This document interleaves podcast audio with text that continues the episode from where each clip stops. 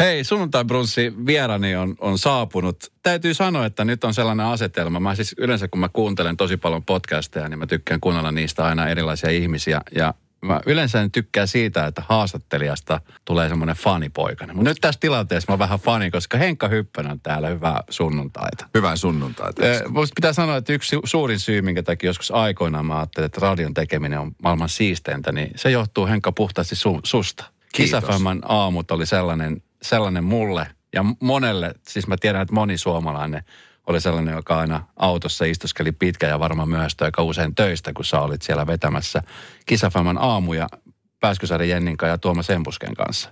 Mill, millaisia fiiliksiä se herättää, kun sul, sulla varmaan aika usein assosioidaan sun, sun tekemiseni myöskin Kissafemman kautta? Me tiedä, niin kuin se tuntuu hyvältä, että täytyy sanoa, että nyt on kohta 20 vuotta siitä, kun ohjelma, ohjelman päätin. ja, ja edelleenkin viikoittain tulee kyllä ihmisiä sanomaan, että, että se on jossain, jossain heidän elämänsä vaiheessa niin kuin merkannut jotain heille. Mm.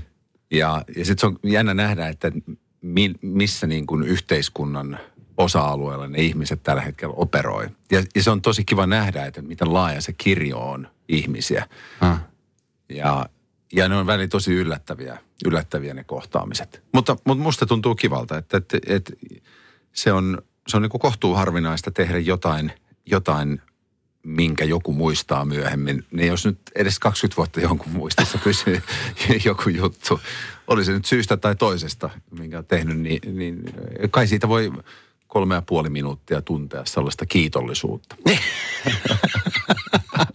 Ka- kauan se, sen muuten- enemmän on, li, sitä enemmän on liiottelua. Niin, kauan, kauan sä muuten kerkesit tehdä silloin aikoinaan niitä aamuja? No se oli kuusi vuotta. Ne. Kuusi vuotta aamuja. Mutta mä, mä tulin siis 95, me aloitettiin Kiss FM. Ja sitä ennen mä olin ollut jo viisi vuotta radiossa Kouvolassa, Kouvolassa. paikallisella SPC-radiolla. Joo. Ja siellä nimenomaan en halunnut tehdä aamuja, koska mä en ole yhtään aamuihminen. Niin. Ja, ja sitten kun Helsinkiin perustettiin tämä radioasema, niin meitä tuli itse asiassa Kouvolasta kaksi, Tomi Yrjölä ja, ja tota, minä, joka edusti sitten 50 prosenttia koko, eikö itse asiassa 66 prosenttia koko SPC-radion toimituksesta, jotka lähdettiin sitten tammikuussa 1995 viisi tänne.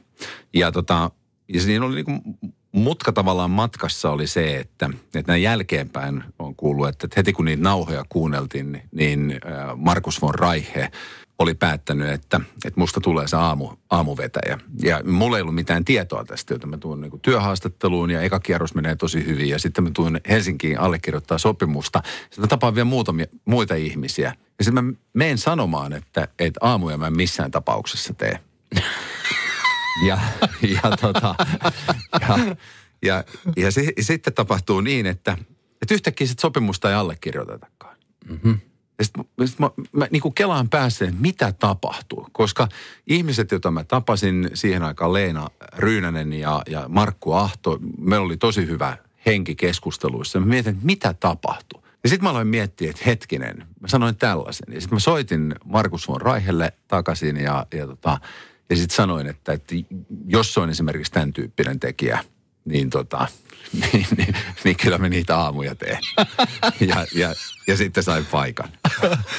Se oli aika pienestä kiinni. Se oli että- tosi pienestä kiinni, ja, ja, mutta kyllähän siinä niin kuin kuudessa vuodessa vanheni 40 vuotta, kun vetelin neljän ja puolen tunnin yöunilla.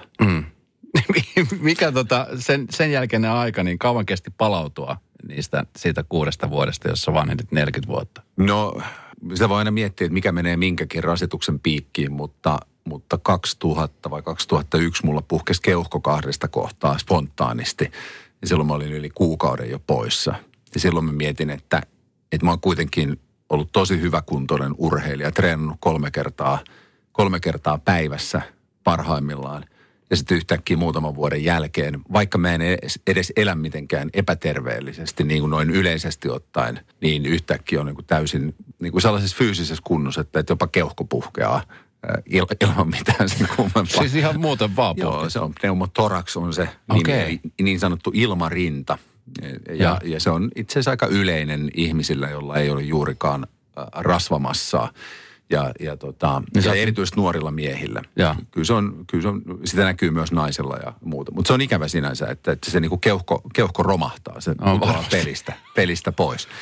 Ja, tota, ja sitten tietysti niin kuin sosiaalisen elämään vaikutuksethan oli tietenkin tosi isoja. Täytyy sanoa, että jos muistelen sen, mun täytyy palautua niin kuin mielessäni siihen aikaan, niin, niin musta, mun meni aika pitkä aika, että mä vaan niin olin tosi väsynyt sen jälkeen. Eli sitten kun se tavallaan se ei ole enää siinä samassa rytmissä, niin sitä vaan niin kuin nukutti pitkään. Ja sitten mä olinkin, mä olinkin tota, kolme, kolme kuukautta yhdessä vaiheessa niin kuin pois kokonaan. En mitenkään burnout, vaan, siinä, vaan sattui sellainen niin kuin, sitten tavallaan oman TV-tuotantoyhtiön perustamisen ja sieltä radiosta lähtemisen välille sellainen aikakausi, että mä tiesin, että, toi loppuu tossa ja sitten tuolla alkaa noi. Ja oli sellainen tilanne, että, että pystyi pitämään siinä niin kuin ainakin kolmen kuukauden tauon. Et ehkä, ehkä siinä oli jotain työkeskusteluja ja tällaisia, mutta ei, ei, niin kuin, ei mitään mediaa, ei, ei mitään johtamista, ei mitään mm. tämän tyyppisiä asioita. Miten siis, kun puhutaan kohta tästä luovuudesta ja sä oot siitä myöskin muutamia kirjojakin kirjoittanut, niin sitten kun, onko sulla koskaan käynyt niin, kun sä hyvin tiedät nimenomaan radion tekijänä, että kuinka paljon se vaatii ammentamista ja sitä juttujen hakemista ja sitä hetkittäistä niin kuin hektistä hetkessä olemista, niin mitä sitten kun se ämpäri on tyhjä, miten sä niin kuin täytät sen? Niin, ehkä, ehkä Onko sulla koskaan ollut ämpäri tyhjänä? Joo, si, si, silloin niin kuin uran alkuvaiheessa se oli kiinnostavaa, koska silloin, silloin, kun, silloin kun mut palkattiin radioon, siis ihan 90-luvun alussa paikallisradioon, niin multa, multa siis kysyttiin ensin, että kummalle puolelle sä haluat tänne, niin kuin myyntimarkkinointiin vai toimituksen puolelle. Sitten mä san- sanoin jostain syystä toimituksen puolelle. Ja sitten päätoimittaja sanoi, että, että okei, että sulla on paikka ja, ja tota, aloitetaan hommat. Ja sitten mä ajoin autolla kotiin ja, ja koko matkan mietin, että, mitä helvettiä mä oon mennyt tekemään. että, että munhan pitää puhua ihmisille. Ja, ja sitten mä menin kotiin ja listasin kaikki ideat, joita mulla oli. Ja niitä oli kahdeksan kappaletta. sitten mietin, että nyt on tulossa tosi pitkä kesä. ja ja, ja, ja sitten sitä vähitellen tajus, että jos on luonteeltaan äärimmäisen utelias, hmm. eihän, eihän se lopu ikinä se materiaali. Ei se, ei se ämpäri sillä tavalla suoranaisesti tyhjene. Mutta sitten mä yritän pitää huolen siitä. Moni voi olla sitten eri mieltä siitä, että onko näin tapahtunut, mutta yritän välttää tällaista niin kuin, tai siis vältänkin sitä, tällaista kuolleen sydämen syndroomaa. Että, että jos ei tunnu, että tämä on itselle niin kuin tärkeä, tai että tämä pitää sanoa, niin sitten pitää olla hiljaa. Ja, ja, ja sitten jos, tällaistähän tapahtuu, että, että jos, jos, jos tekee joka päivä vaikka suoraa lähetystä, niin sitten jonain päivinä se on vaan niin kuin pakko niin kuin työstää, että siinä menee enemmän työaikaa, että sen saa toteutumaan. Mutta sitten jos siitä alkaa tulla kroonista, niin sitten se on merkki siitä, että nyt se ei ole jokin kunnossa. Että nyt tämä ei luontaisesti niin kuin imaise mukaansa ja nyt tämä on pakottamista ja nyt tästä on tulossa työ. Ja mä oon päättänyt aina se, että, että silloin jos jokin, mitä mä teen, menee mulle työksi, niin mä lopetan sen tekemisen. Monta yritystä sulla on tällä hetkellä? Ei mulla ole tällä hetkellä joku yksi yritys. Neljä mä oon kaiken kaikkiaan perustettu. Se- Tuleeko sulle, onko sulla tullut koskaan sellaista tilannetta, että tämä nyt alkaa menee työksi? Että sä oot lopettanut No kyllä, jonkun kyllä, asian? Kyllä, kyllä varmaan se niin kuin esimerkiksi radion osalta näin tapahtui. Että mä näin, että se kehityssuunta, koska se, siis sehän kehittyi se ohjelma. Se meni koko ajan niin kuin johonkin suuntaan. Ja sitten mä näin sen niin, että, että se seuraava kehityssuunta olisi ollut ehkä sellainen, mikä ei ole kaupallisesti kovin kiinnostava. Ja, ja sitten siinä, siinä vaiheessa oli vähän sellainen, että, että niihin aamuheräämisiin on, on jo täysin kypsä. Mä olin kuitenkin tehnyt 11 vuotta radiota siinä vaiheessa. Mm. Ja sitten mä ajattelin, että nyt on aika tehdä, tehdä jotain muuta. No mites nyt, Henka, kun sä oot nyt myöskin puhujana kunnostautunut ja sä oot myöskin kirjailija. Sä Joo. oot kirjoittanut nyt viimeisempänä luomiskertomuksen matkalla luovuuteen tai luovuuden tulevaisuuteen. Mä tuossa vähän aikaa sitten haastattelin Perttu Pölösen, joka, mä pystyn assosioimaan teidät molemmat. Olisi mielenkiintoista lähteä teidän kanssa mökille, laittaa ovet lukkoon, koppa bissee ja sitten katsoa, mitä tapahtuu, että mihin ne keskustelussa menis. Niin mi- mitä sä luulet, mitä siinä tapahtuu siinä viikonlopussa? Ja mä uskon, että me ollaan, me ollaan Pertun kanssa niin samoilla linjoilla ää, niin kuin meidän näkökulmasta tulevaisuuteen, että, että todennäköisesti ai, aika nopeasti me ehkä kolmestaan alettaisiin kehitellä jotain uutta ideaa. Oletko sellainen, joka kehittelee koko aika päässä, luova ihminen sen No, suhteen? E, e, niin. Kuvita, tai kuvitellaanko näin usein, koska sä puhut tästä nimenomaan tästä prosessista aika paljon. Niin. Tuossa esimerkiksi kirjassa muun muassa. Kyllä, kyllä mä koko ajan kehittelen, mutta, mutta siis sinänsä mä en koe, että niin kuin, tavallaan kehittäminen mulle tarkoittaa sitä, että mä tartun johonkin ideaan ja sitten mä alan miettiä sitä eteenpäin. Mutta ideoita on koko ajan liikaa toteutettavaksi. Ja se, se on yksi sellainen, niin kuin, se on sellainen niin kuin suuri haittatekijä. Et nyt tällä hetkellä, kun mietin esimerkiksi, että, että mikä ikään kuin on se, niin kuin se seuraava, seuraava juttu, niin, niin tässä, on, tässä on niin monta sellaista firmaideaa pöydällä, jotka, jotka on kaikki niin kuin ihan realistisia. Ja nyt on vähän vaikeaa niin kuin hahmottaa, että, että mikä niistä on sellainen, mihin sitten sitoisi koko aikansa ja energiansa. Mutta kyllä se on mulla aika luonteenomaista niin kuin koko ajan niin kuin havainnoida ympäristöä ja sitten kehitellä, niin kuin kehitellä siinä mielessä, että, että en mä oikein koe kehittämäni, vaan että me koko ajan kirjoittelen noihin muistivihkoihin, mitä mä nytkin kannan mukana, niin, niin tota, aj- ajatuksia ja ideoita ja mm. mikä voisi olla. Minkälainen, kun sä käyt tekemässä näitä puhujan keikkoja ympäriinsä, lähinnä yrityksille ja, ja yritysjohtajille vai ihan kaik, kaikilla, kaikilla niin kuin alalla toimiville ihmisille, niin mikä on niin kuin tämänhetkinen tilanne, kun nyt, nythän niin kuin tämä korona pyykäs ja niin kuin siellä oikeastaan ihmiset on varmaan vieläkin, no ehkä pikkuhiljaa alkaa se shokki laantua ja alkaa ehkä vähän ajattelemaan jo eri kantilta, mutta mit, miten sä luulet, miten, miten tässä niin kuin vielä tulee tapahtumaan näin visionäärinä? Se, että, että koko maailma pysähtyi muutamaksi kuukaudeksi – niin mun mielestä se antaa sellaisen ikkunan, että, että me voidaan pohdiskella, että miten eri tavalla me käyttäydyttiin ja miltä meistä tuntui siinä aikana. Osalla se on ollut karmaisevaa, on ollut paljon yksinäisyyttä, osalla pe- perheen niin kuin olosuhteet on ollut karmaisevia, jotka voi siltä tasolta tai niin kuin ikään kuin siitä kulmasta aiheuttaa muutoksia. Ne miettii, että tätä mä en enää halua. Mm. Ja, ja sitten taas toisella puolella on, että, että osa ihmisistä on kokenut itse asiassa aika suurta mielenrauhaa. Ei ymmärtänyt, miten se vaikuttaa toimintaan, jos ei koko ajan ole sellaisia niin kuin ärsykkeitä ympäristössä. Hmm. Tai et on ehtinyt tehdä asioita rauhassa. Ja sitten varmaan on näiden niin kuin välimuotoja. Ja sitten se ehkä havahduttaa ihmisiä samaan aikaan planeetalla kysymään, että, että okei, miten tähän tultiin? Et mi, mi, mitkä on ne niin kuin perusteet, jotka on kestäviä jatkossa? Ja mä oon niin kuin, ehkä sillä tavalla, en mä ole kyyninen, mutta mä oon re, niin kuin, realistinen, että realistinen sen suhteen, että, että todennäköisin vaihtoehto on, että heti kun me saadaan rokote tai lääkehoito, niin kaikki palaa ennalleen. Tämä on mun mielestä ylivoimaisesti todennäköisin vaihtoehto. Mutta sitten tässä ajassa mä koen, että, että meillä on nyt entistä suurempi mahdollisuus, että tästä vanhasta polkusidonnaisuudesta luovutaan. Ja siitä on paljon esimerkkejä olemassa. Esimerkiksi hiiliintensiiviset yritykset pörssissä, koko ajan niiden arvo laskee. Mm. Nämä on aika merkittäviä muutoksia, jotka tapahtuu siis isoissa niin kuin tällaisissa mielenmuutoksissa, massoissa. Kun me puhuttiin jossain vaiheessa vaikka ruokainnovaatioista, siis miten ruokaa pitäisi jatkossa tuottaa ja mikä on kestävää ruokaa. Aina aiemmin se on ollut puhetta ja se on ollut niin kuin pienten ryhmien ikään kuin puuhasteluja. Mä en mitenkään dissaa niitä ryhmiä, mm. tarkoitan vaan niin kuin vaikka taloudellisten lukujen osalta. Ja nyt me nähdään, että tällaiset niin kuin, yritykset, jotka tekee vaikka hampurilaislihaa kasveista tai, tai tekee proteiinia ilmasta, niin kuin Suomessa tehdään, tai ilman CO2, niin yhtäkkiä niillä onkin rahoitus ja ne, jotka ehtii markkinalle, niin ne valtaa hyllytilaa perinteisiltä tuotteilta. Niin tässä on olemassa pieni tällainen niin kuin mahdollisuus, että nyt kun on pysähdytty, havahduttu, niin moni esimerkiksi – luojista, sellaisista ihmisistä, jotka kehittää asioita, niin saa uskoa ja sitten niin kuin tukea sille omalle tekemiselleen. Sen, mm-hmm. sen mä näen tällaisen, tällaisen niin kuin mahdollisena, että, että nyt ollaan vähän sellaisessa ajassa, että monet vanhat investoinnit on jo kuoletettu. Mm Mm. Ja, ja, ja et, et, nyt, että no okei, mihin pannaan seuraavaksi rahaa? Että pannaanko se niin kuin hiilivoimaloihin vai, vai tota, aurinkovoimalaan ja tuulivoimalaan? Ja, ja esimerkkejähän on ollut jo tähän asti, mutta tällä voi kipata sen, sen ne. ikään kuin pisteen toiselle tasolle. Ja sitten mä vielä palaan tähän näin tähän niin kuin yksilön asemaan, että mä huomaan ainakin itsessäni, että vaikka, vaikka meditoinut 20 vuotta, siitä huolimatta sitä ei tajua, että miten niin kuin kaupunki ja ympäristö on rakennettu jatkuvasti signaloimaan sulle, että osta, osta, osta. Ja sen huomasi tuossa, kun niin kuin kaupat ja ravintolat ja muu, muut oli kiinni, niin kun käveli kilometrin kaupungilla, niin siinä oli jo monta se timpuissa, että mäpä käyn tossa, käyn tossa.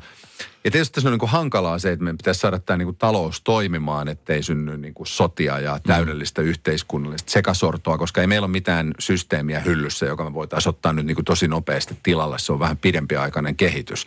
Tai mä en ole ainakaan tietoinen sellaisesta, ehkä joku muu sitten on. Niin tämä voi olla, että tämä muuttaa myös meidän niin kuin kuluttajakäyttäytymistä ainakin lyhyeksi aikaa. No, ja se on hyvä pointti, koska mä huomasin ton ihan itse ihan sama, että sit sä, että sit sä huomaat, että tiettyjä asioita ja tiettyjä, miten sä oot niin toiminut jatkuvasti, niin se, se tapa, kun siihen vaaditaan sitä muutosta itsessään jo, niin se on, se on, ja varmaan monelle ihmiselle tämä on just se ongelmatilanne, että, että se on vaikea lähteä toimimaan. Uskoisitko muuten, että tällä hetkellä me tehdään aurinkoenergialla tätä meidän lähetystä? No kyllä se niin tilastojen valossa on helppo, helppo uskoa. Vaikka, vaikka ehkä niin kuin kymmenen vuotta sitten saattoi ajatella, että Suomessa ei kyllä aurinkosähköllä mitään. Niin kyllä. Me eletään ihmeellisiä aikoja senkin suhteen. Hei kirjoittamisesta, niin missä kohtaa sä huomasit, että, että puheammattilainen niin, niin myöskin pystyy tarttumaan siihen kirjaan tai kynään. Nykyään ei kynän tarvittavan koneelle, niin tämä niin kuin kirjan luomista, koska se, se vaatii varmaan ihan niin kuin omalaisensa ajatuksensa. Joo, se on, se on ihan toisenlainen. Nyt täytyy muistaa, että, että mä, mä oon ollut aina myös radiossa hyvin käsikirjoitusvetoinen. Että ihan alusta asti. Että mä, mä oon aina kirjoittanut käsikset ja se niin kuin valmistautuminen vei niin kuin kahdeksan tuntia neljän tunnin lähetykseen – ja, ja tota, et sinänsä se ei ollut niin kuin harppaus, mutta toki, toki tavallaan niin kuin esitetyksi kirjoitetun ö, kielen luonne on hyvin erilainen kuin, kuin, niin kuin kirjalliseen julkaisuun tarkoitetun kielen. Ja, tota, ja mulla oli, varmaan, varmaan jostain löytyisikin viite siihen, että missä mä oon joskus 96 tai 97 ensimmäisen kerran sanonut, että, että, että haaveena on kirjoittaa kirja ja sitten 2001 kirjoitin ensimmäisen – ja sitten kirjoitin, pari vuotta myöhemmin kirjoitin seuraavan kirjan, joka oli sitten ensimmäinen tietokirja. Ja se oli, se oli, niin kuin, se oli katastrofaalinen prosessi kirjoittaa sitä, koska mä en löytänyt mistään sellaista ikään kuin kehikkoa, että miten niin kuin tietokirjan rakenteen saa pysymään kasassa. Sellaisen, jos on tarinoita mukana myös. Ja, ja, ja silloin piti pitää sitä niin kuin, mitähän se oli, kaksi ja sivua. Niin se, mä jouduin pitämään sitä päässäni, sitä kokonaisuutta. Ja aina muistamaan, että jos yhden kohdan siirti lopusta vaikka alkuun, niin se koko, koko paketti muuttuu. Ja sitten muistaa, että missä kaikkialla muualla viitataan tähän, miten se menee. Ja, ja sitten siitä tulikin aika pitkä tauko. Pitkä tauko ja, ja tota, sitten, sitten mä olin siinä sen tauon aikana, kun mä huomasin, että nyt mulla olisi, mulla olisi taas materiaalia kirjoittaa ja, ja mä oon löytänyt sen epäkohdan, joka mun mielestä pitäisi oikasta.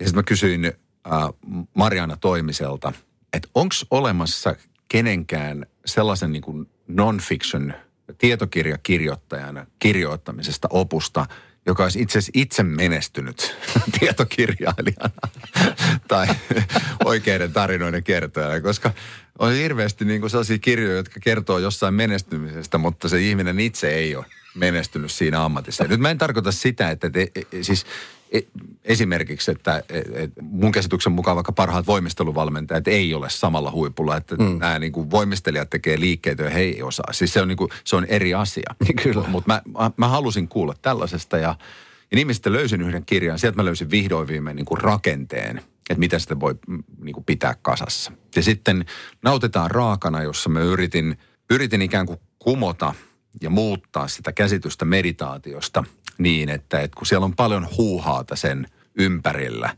että mitä siitä on niin kuin tutkittu mm. ja, ja miten se niin kuin vaikuttaa ihmiskokemukseen ja, ja aivoihin.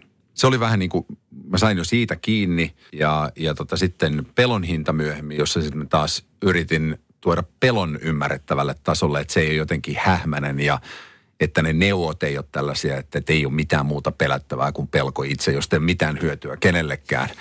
se, Kyllä. se on ihan niin kuin pelkkää kikkailua, jos sulle niin kuin iskee kovan paniikin tai esiintymisjännityksen tai mm. minkä tahansa muun, niin kuin vaikka tenttijännityksen päälle, niin tämä, tämä ei monellakaan auta mitään. Ja sitten mä lähdin katsomaan, että mitä tutkijat siitä on kirjoittanut siitä alueesta, mitä on tutkittu ja, ja mitä siitä voisi niin kuin päätellä sen perusteella. Ja siinä se oli jo niin kuin vähän pidemmälle niin kuin vietynä se rakenne. Ja, ja, ja nyt sitten niin kuin tässä kirjassa tietenkin kun sä oot oppinut jonkun rakenteen, niin sä yrität ottaa vielä uuden rakenteen.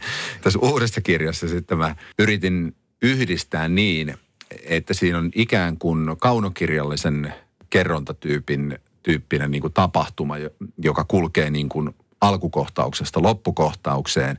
Ja sitten siinä on niin kuin tietokirjan sisältö sisällä. Joka hämmensi mua tosi paljon. Mä nimittäin oon nyt lukemassa tätä sun uutta kirjaa. Joo. Ja mä, mä, katsoin, siis mä eka mietin, että onko tämä siis niin kuin fiktiivinen kirja vai onko tämä faktakirja, koska Joo. siinä mentiin niin kuin heti alussa San Franciscoon ja, Joo. ja tavallaan niin kuin semmoinen... Kyllä.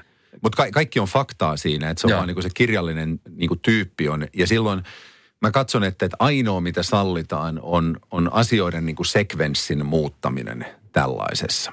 Eli, eli tarkoittaa sitä, että, että onko esimerkiksi kaikki asiat tapahtunut juuri siinä järjestyksessä, jossa ne on kirjassa kuvattu. Siellä ei missään vaiheessa niin kuin esitetä, että joku, jokin olisi tapahtunut jossain muussa kohdassa, missä se olisi tapahtunut, mutta tällaista pientä niin kuin sekvenssien ää, tota, laittelua voi, voi niin kuin harrastaa siinä, että se kulkee loogisemmin eteenpäin se kirja.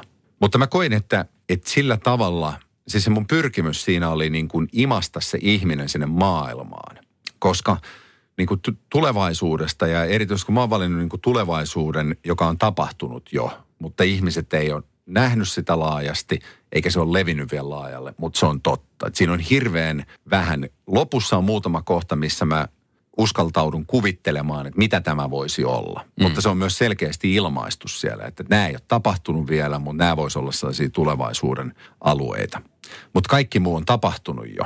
Ja, ja, ja silloin se mun pyrkimys oli tuoda ihminen mukaan tähän keskusteluun. Ja sitten kun mä itse sitä kirjoitan, niin se on se minä se ihmisenä, jonka mä yritän tuoda siihen mukaan, joka pohtii ja, ja, ja miettii näitä asioita – Enkä mä halunnut myöskään väittää, niin kuin monet tietokirjat väittää, että tämä asia on absoluuttisesti näin, joka on sitä niin kuin amerikkalaista traditiota. Että sanotaan, että asia on näin, vaikka itse tiedetään, että siinä on monta klausuulia, joiden perusteella se ei välttämättä ole näin. Vä, väistämättä on näin.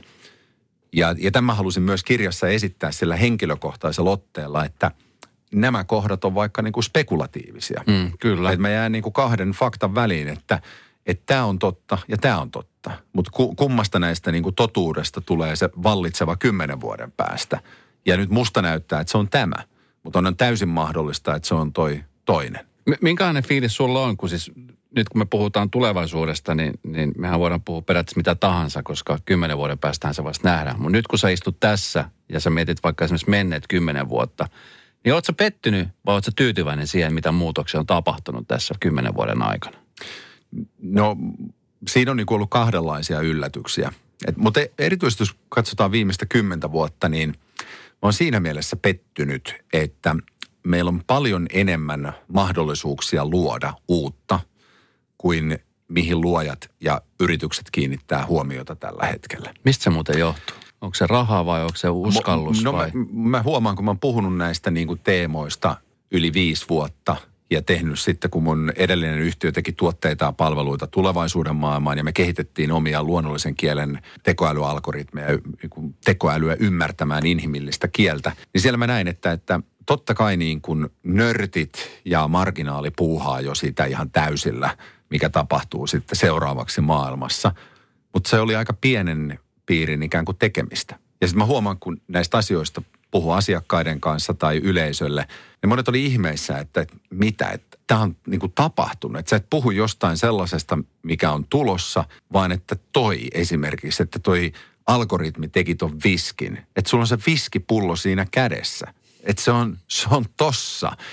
Niin tämä mulle kertoo siitä, että, että ehkä ei olla oltu riittävän uteliaita. Mutta tässäkin pitää olla sillänsä niin kuin armollinen, että ei me ei, ei kenenkään kapasiteetti riitä olemaan kaikesta kiinnostunut tällä hetkellä. Tämä on niin. toinen syy. Sitten mun mielestä suomalaiset yritykset on konservatiivisia ja sitten voi miettiä, että, että kumman kannan siihen ottaa, että ottaako sen kannan, että, että meillä ei ole ikään kuin sellaista ajattelua, että, että mennään tonne ja rikotaan juttuja ja tehdään uutta, vai ajatteleeko niin, että meillä on pieni markkina ja historiallisesti täällä on ollut järkevää tehdä kaikkea mitään sanomatonta. Ei, koska se, on, se markkina on niin, niin pieni, niin sä yrität saada sen niin kuin suurimman ännän siitä markkinasta ostamaan sun tuotteita, niin silloin siitä otetaan kaikki Mut, kärjet pois. Voidaanko me aina mennä sen taakse piiloon? niin kuin Suomessa, että on, tuo yleinen, tuo on jo niin kuin monta kymmentä vuotta tuo, että hmm. me ollaan niin pieni, että se hmm. tavallaan, niin vo, vo, voiko tuon käyttää vielä tulevaisuudessa? Niin? No näkö, näköjään me voidaan, niin. mutta, mutta tota vaikeammaksi mun mielestä menee koko ajan. Ne. Ja mun mielestä pitäisi nimenomaan ymmärtää sellaisen, sellaiset asiat, minkä vaikka Steven Seagals-niminen orkesteri on ymmärtänyt äärimmäisen hyvin. Että tuollaisille bluegrass-sovituksille ää, tunnetuista kappaleista ei tavallaan Suomen markkinalla ole tilausta sillä tavalla, että, että vanhassa järjestelmässä kannattaisi levyttää, että levyyhtiö lähtisi tukemaan. Mutta kun ne tajuaa sen, että niitä ihmisiä on maailmassa miljoonia – jotka nyt tämän digitaalisen jakelukanavan kautta, eli, eli kun jaellaan ideaa, YouTube-videoita ja sitten jaellaan sitä niin kuin myytävää tuotetta, eli, eli vaikka äh, Spotify-striimiä, niin nyt näitä onkin. Näitä pieniä puroja on ihan rajattomasti. Mm. Ja silloin se on, yhtiö nousee Billboardin listalle, joka, joka on, musta se on niin mielettömän hienoa. Kyllä. Ja ehkä tällainen niin kuin ajattelun muutos me monessa kohtaa tarvittaisiin. Ja näitä on niin kuin pienyrityksissä paljon esimerkkejä.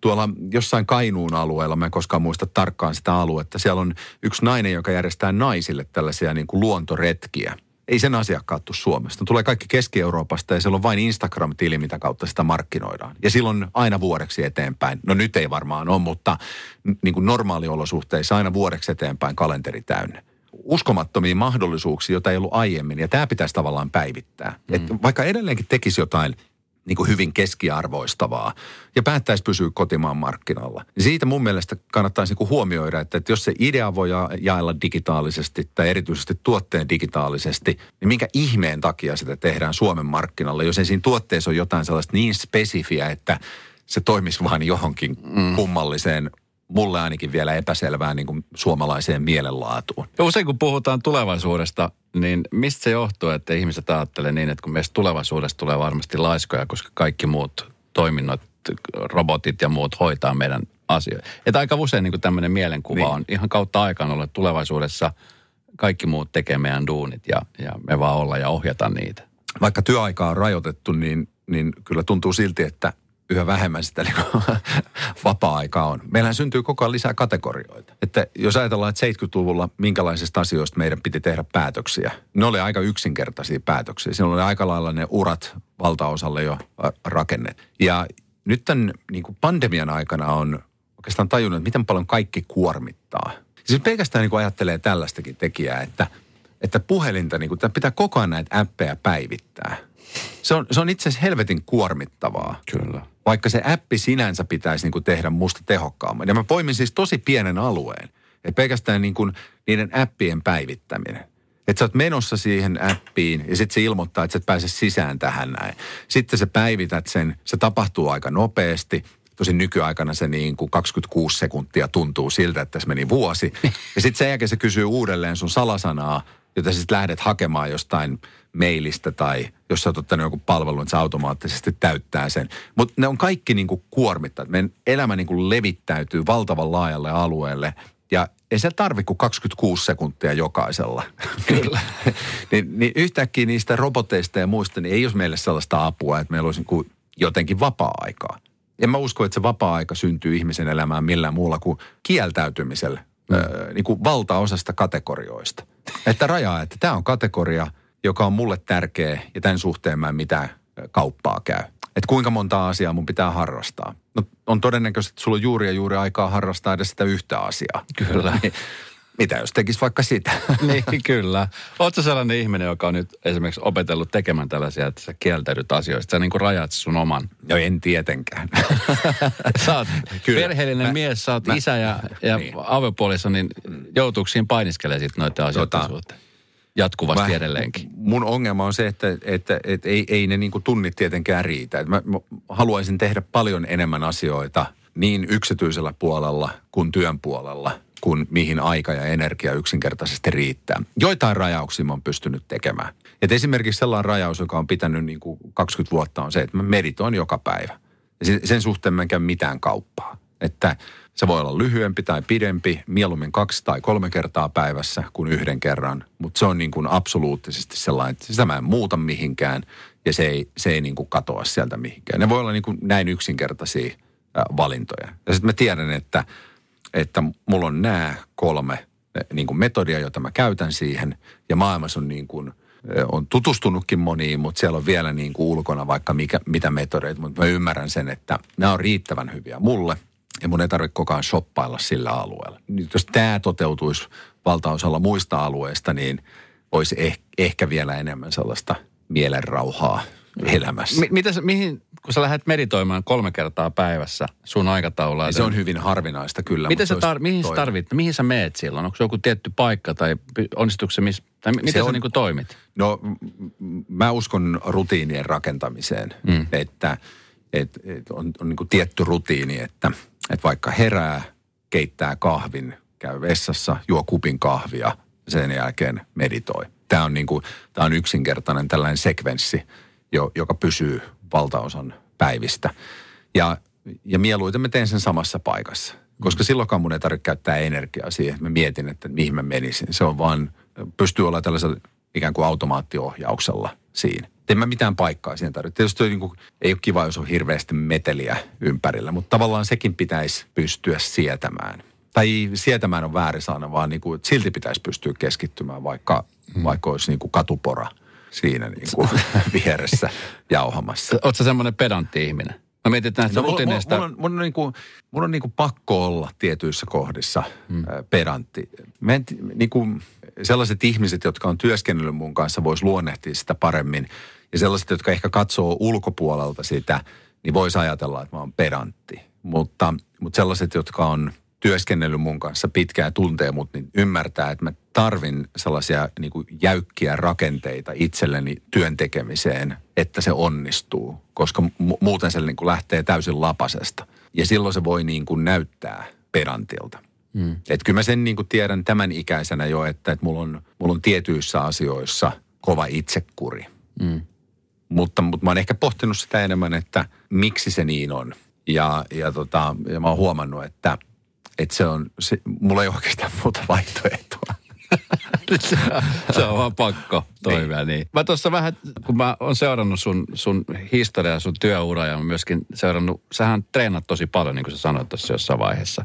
Nyt täytyy sanoa kyllä, että, että viimeiset puoli vuotta on ollut kyllä vaikea treenata, että kirjan kirjoittaminen, toi viimeistelyvaihe oli niin, niin tiukka, että pystyi vain niin tekemään ylläpitävää. Ja sitten kun mä ajattelin, no niin, nyt alkaa kevät, pääsee treenaamaan, niin iski koronavirus. Ja, ja sitten meni, meni punttisalit ja painisalit kiinni. Niin, sä harrastat niitä molempia. Joo. Ja oot enemmän tai vähemmän harrastanut. Onko se semmoinen niin kuin henkereikä sulle, että sä pääset Joo. sinne painisaliin? Tai... Erityisesti paini. Puntti on vaikeeta, koska siinä, siinä ei saa sellaista niin kuin hyvää sekvenssiä aikaiseksi. Et, et jos miettii, että no nyt meidän vuosikausiin pelannut lätkää enää, mutta, mutta siinä ajatukset häviää heti mm. ja on kytkeytyneen siihen peliin. Painissa on ihan sama juttu ei, ei voi miettiä mitään muuta. Niin. Et se on niin kuin, kello soi ja, ja tota, ensin harjoitellaan tekniikkaa ja, tota, ja silloinkin, silloinkin sun on a, a, niin kuin kunnioitettava sitä paria – että vaikka se itseltä kulkisi, niin teet kaikkesi, että se pari saa hyvän harjoituksen siinä, joka on mahtavaa, koska mm. se ei ole omasta tekemistä. Ei voi sanoa parille, hmm, ei jaksa noita toistoa nyt tehdä. Niin. Sä kun hän olisi jaksanut. niin, kyllä. niin. Eli sinne mennään, niin sitten ollaan sitoutuneita siihen, että silloin tehdään ne toistot. Ja sitten kun se sparri alkaa, niin sehän on sinänsä kytkevää, että siinä jos mietit niin kuin – tulevan päivän työtapahtumia, niin, niin äkkiä sumenee silmissä. Miten hei, kuinka paljon sua harmittaa se, että nyt KK olisi kerrankin pärjännyt todennäköisesti liikassa ja nyt pandemian takia niin liika...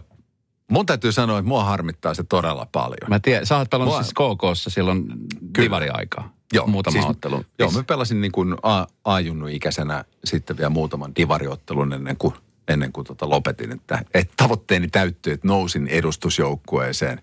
Mutta vaikka mä sillä tavalla jääkiekkoa seurannut. Mä itse asiassa en ole koskaan seurannut oikein jääkiekkoa televisiosta. Niin kuin MM-kisoja ja olympialaisia ja tällaisia, mutta, mutta sen niin kuin seuraaminen ei sinänsä ole mua telkkarista kiinnostanut, vaan se pelaaminen. Hmm. Ja tota, Mutta nyt, nyt mä olin niinku tietoinen äh, niinku ystävien ja, ja tuttavien kautta ja sitten aina niinku seurasin, että, että vihdoin viimein niinku joku hyvä uutinen Kouvolaan. Kyllä. Ja Nyt sä sit, sit, sit tulee eikä, eikä se jaettu mitalleja. Että, Ei No ei mitään. nyt ihan ollut siinä, siinä mutta, mutta niinku, että, että ilmiömäinen kausi. Kyllä. Ja, ja, ja sitten niin miettii niin kuin taloudellisesti myös. Et, et paitsi niin kuin sen kaupungin hengen suhteen niille pelaajille, se taustaorganisaatiolle, jossa on muun muassa mun pitkäaikainen juniorvuosilta pakkipari Jarno Kultanen. Ja, ja tota, mä niin sydämestäni toivoin, että nyt ne saa niin kuin hyvityksen siitä. Ja minkälaisen mahdollisuuden se antaa seuraavaan kauteen, koska ne rahat sitten, kun on playoffseissa, halli täynnä eh, TV-oikeuksista, ne on ihan toisenlaisia. Ja, ja sitten vielä ma- aito mahdollisuus menestyä. Kyllä. Tämä on, ja siis tämä on oikeasti kova paikka. Tässä voi vähän niin kuin nauraa ja hekotella, mutta siinä on niin kuin monen ihmisen taloudellinen ja kaikki niin kuin tämmöinen rakentaminen, mitä on tehty, niin ihan niin kuin hetkessä murentunut. Et se on sit, Kyllä. Se on sitten taas niin kuin lähtöpiste nollassa. Sä haluaisit nähdä itsesi, kun sä puhut tulevaisuudesta ja visioit sitä, niin missä itse haluaisit nähdä itsesi kymmenen vuoden päästä? Ja sanotaan vaikka ihan viiden vuoden päästä. Onko tämä semmoinen, sä jatkat kirjoittamista, sä jatkat No, puhumista. Uskon, että et, et kirjoittamista jatkan loppuun asti. Ja se on siinä mielessä hyvä, kun se ei ole alisteista edes sille, että kustantaako kukaan niitä kirjoja, vaan tämä nykymaailma tar- tarjoaa myös sen mahdollisuuden, että jos ketään kustantaja ei kiinnosta, niin voi julkaista ihan omineen niitä. Ja, ja mä näen sen sellaisen niin kuin hyvänä tapana sukeltaa johonkin teemaan tosi syvällisesti. Ja se, se antaa mulle suurta nautintoa. Si, siinä oppii todella paljon. Kyllä mä sen näen. Ja sitten, sitten mä näen, niin kuin, että koko ajan mä kirjoitan sen niin, että tätäkin kirjaa mä aloin kirjoittaa englannin kielellä. Mm. Kirjoitin yhden kolmasosan englannin kielellä, mutta sitten suomenkielinen deadline alkoi tulla vastaan. Niin sitten mä vaihdoin suomen, suomen kielelle sen. Ja nyt mä sitten jatkan taas takaisin sinne englanninkieliseen äh, versioon. Ja, ja pelon hinta, se käännettiin, se tuli Why We Fear nimellä. Kyllä. Ja tota, se on saatavilla. Et, et, et selkeästi niin kuin mä yritän niin kuin haihattelematta mitään tai ajattelematta itsestään mitään, niin musta se on kiva leikki kokeilla, että, että voisiko saada jotain toimimaan kansainvälisellä markkinalla. Ja sama on tuon puhumisen suhteen. Mä teen kolmasosa mun kaikista puheista ulkomailla tai kansainvälisille yrityksille. Että se on niin kuin vienyt sellainen niin kuin viisi vuotta aikaa rakentaa se, mutta se on, se on niin kuin jossain määrin ainakin niin kuin onnistunut onnistunut niin kuin nollasta rakentaa tohon pisteeseen. Jolloin sitten tästä tullaan siihen niin kuin vastaukseen, että nyt mä oon edelleenkin siinä niin kuin ikään kuin valintavaiheessa, että mitä mä alan rakentaa seuraavaksi. Ne on hyvin niin kuin erilaisia tulokulmaltaan, mutta sitten ehkä sellainen niin kuin pidempiaikainen juttu on varmasti se, että, että ainakin puolet vuodesta asuu, asuu Suomen ulkopuolella ja mahdollisesti, että, että, että muuttaisi jonnekin muualle. Kouvola. Ei kun, me, ei sä usko tähän, että, että Uusimaa erotetaan muusta Suomesta. Se melkein mennäs tapahtua. se melkein mennäs Ja musta, siinä on, niinku, musta siinä on itse asiassa ihan idea. Mä, mä, oon, mä oon yrittänyt selvitellä tätä näin niinku kaupunkivaltioiden rakentamista, koska silloin kun muutos on nopeata, niin tällaiset valtiot ei pysty reagoimaan. Ja siinä on hyvät puolensa myöskin, mutta, mutta tällä hetkellä siinä on niinku huonoja puolia. Ja, ja mä en näe mitään, että, että, että mä oon asunut niin kuin melkein puolet elämästäni maaseudulla ja puolet elämästäni, vähän yli puolet elämästäni kaupungissa. Ja mä näen, että, ni, että niissä molemmissa on puolensa, mutta mä näen, että niiden niin kuin bisnesten logiikka, se miten ne toimii, on niin erilaiset, mm. että meidän ei niin kuin mitenkään pitäisi olla samojen sääntöjen varassa. Helsinki on kaupunki, niin kuin meillä on Turku, Tampere, nämä niin kuin isot kaupungit, ehkä Oulu mukana siinä, niin kuin voidaan laskea vielä niin näissä pitäisi olla kaupunkikulttuuri. Mun mielestä kaupungin pitäisi olla 24 tuntia vuorokaudessa auki. Se on yksi niin kuin kaupungin ydinajatuksista. Tämä voitaisiin niin kuin ajatella, että on niin kuin erilaiset säännöt vaikka esimerkiksi siihen, että kuinka nopeasti saadaan ihmisiä tiettyihin niin kuin ammattiin, tai mun puolesta vaikka kaikkiin ammattiin ulkomailta niin kuin töihin, koska meillä on tietyillä aloilla ihan siis karmaiseva mm. tekijäpula. Kyllä. Ja ja mun mielestä nämä tarvitsee toisiaan, mutta ne vois, vois niin kuin jollain mielekkäällä tavalla vähän niin kuin erota toisistaan, että minkälaisia sääntöjä isoissa kaupungeissa mm. ja sitten taas vastaavasti ö, niin kuin sanotaan niin kuin laajasti niin kuin maakunnissa on. Kenties tulevaisuudessa. Tämä on semmoinen ehkä futuristinen niin. visio. Sitä, sitähän mä mietin tässä näin, että et, et alkaako mikään poliittinen liike ajaa sitä vai, vai tuota, pitäisikö perustaa ja nyt tämä on todella vitsi, että tuoma tällainen poliittinen liike, joka ajaa tota, ainakin metropolialueen irrottamista muusta Suomesta. Liike ei ihan nyt.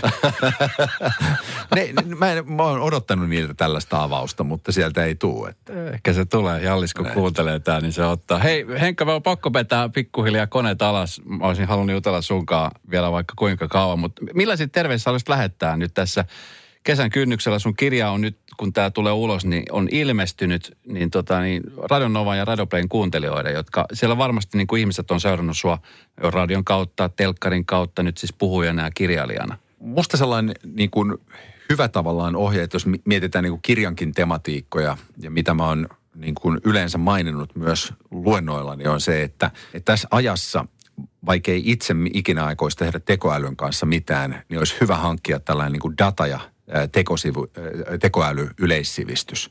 Ja sen voi hankkia esimerkiksi vaikka kelaamalla tuolta YouTubesta esiin niin kuin kaksi, kolme, kahden, kolmen tunnin niin kuin videokurssia.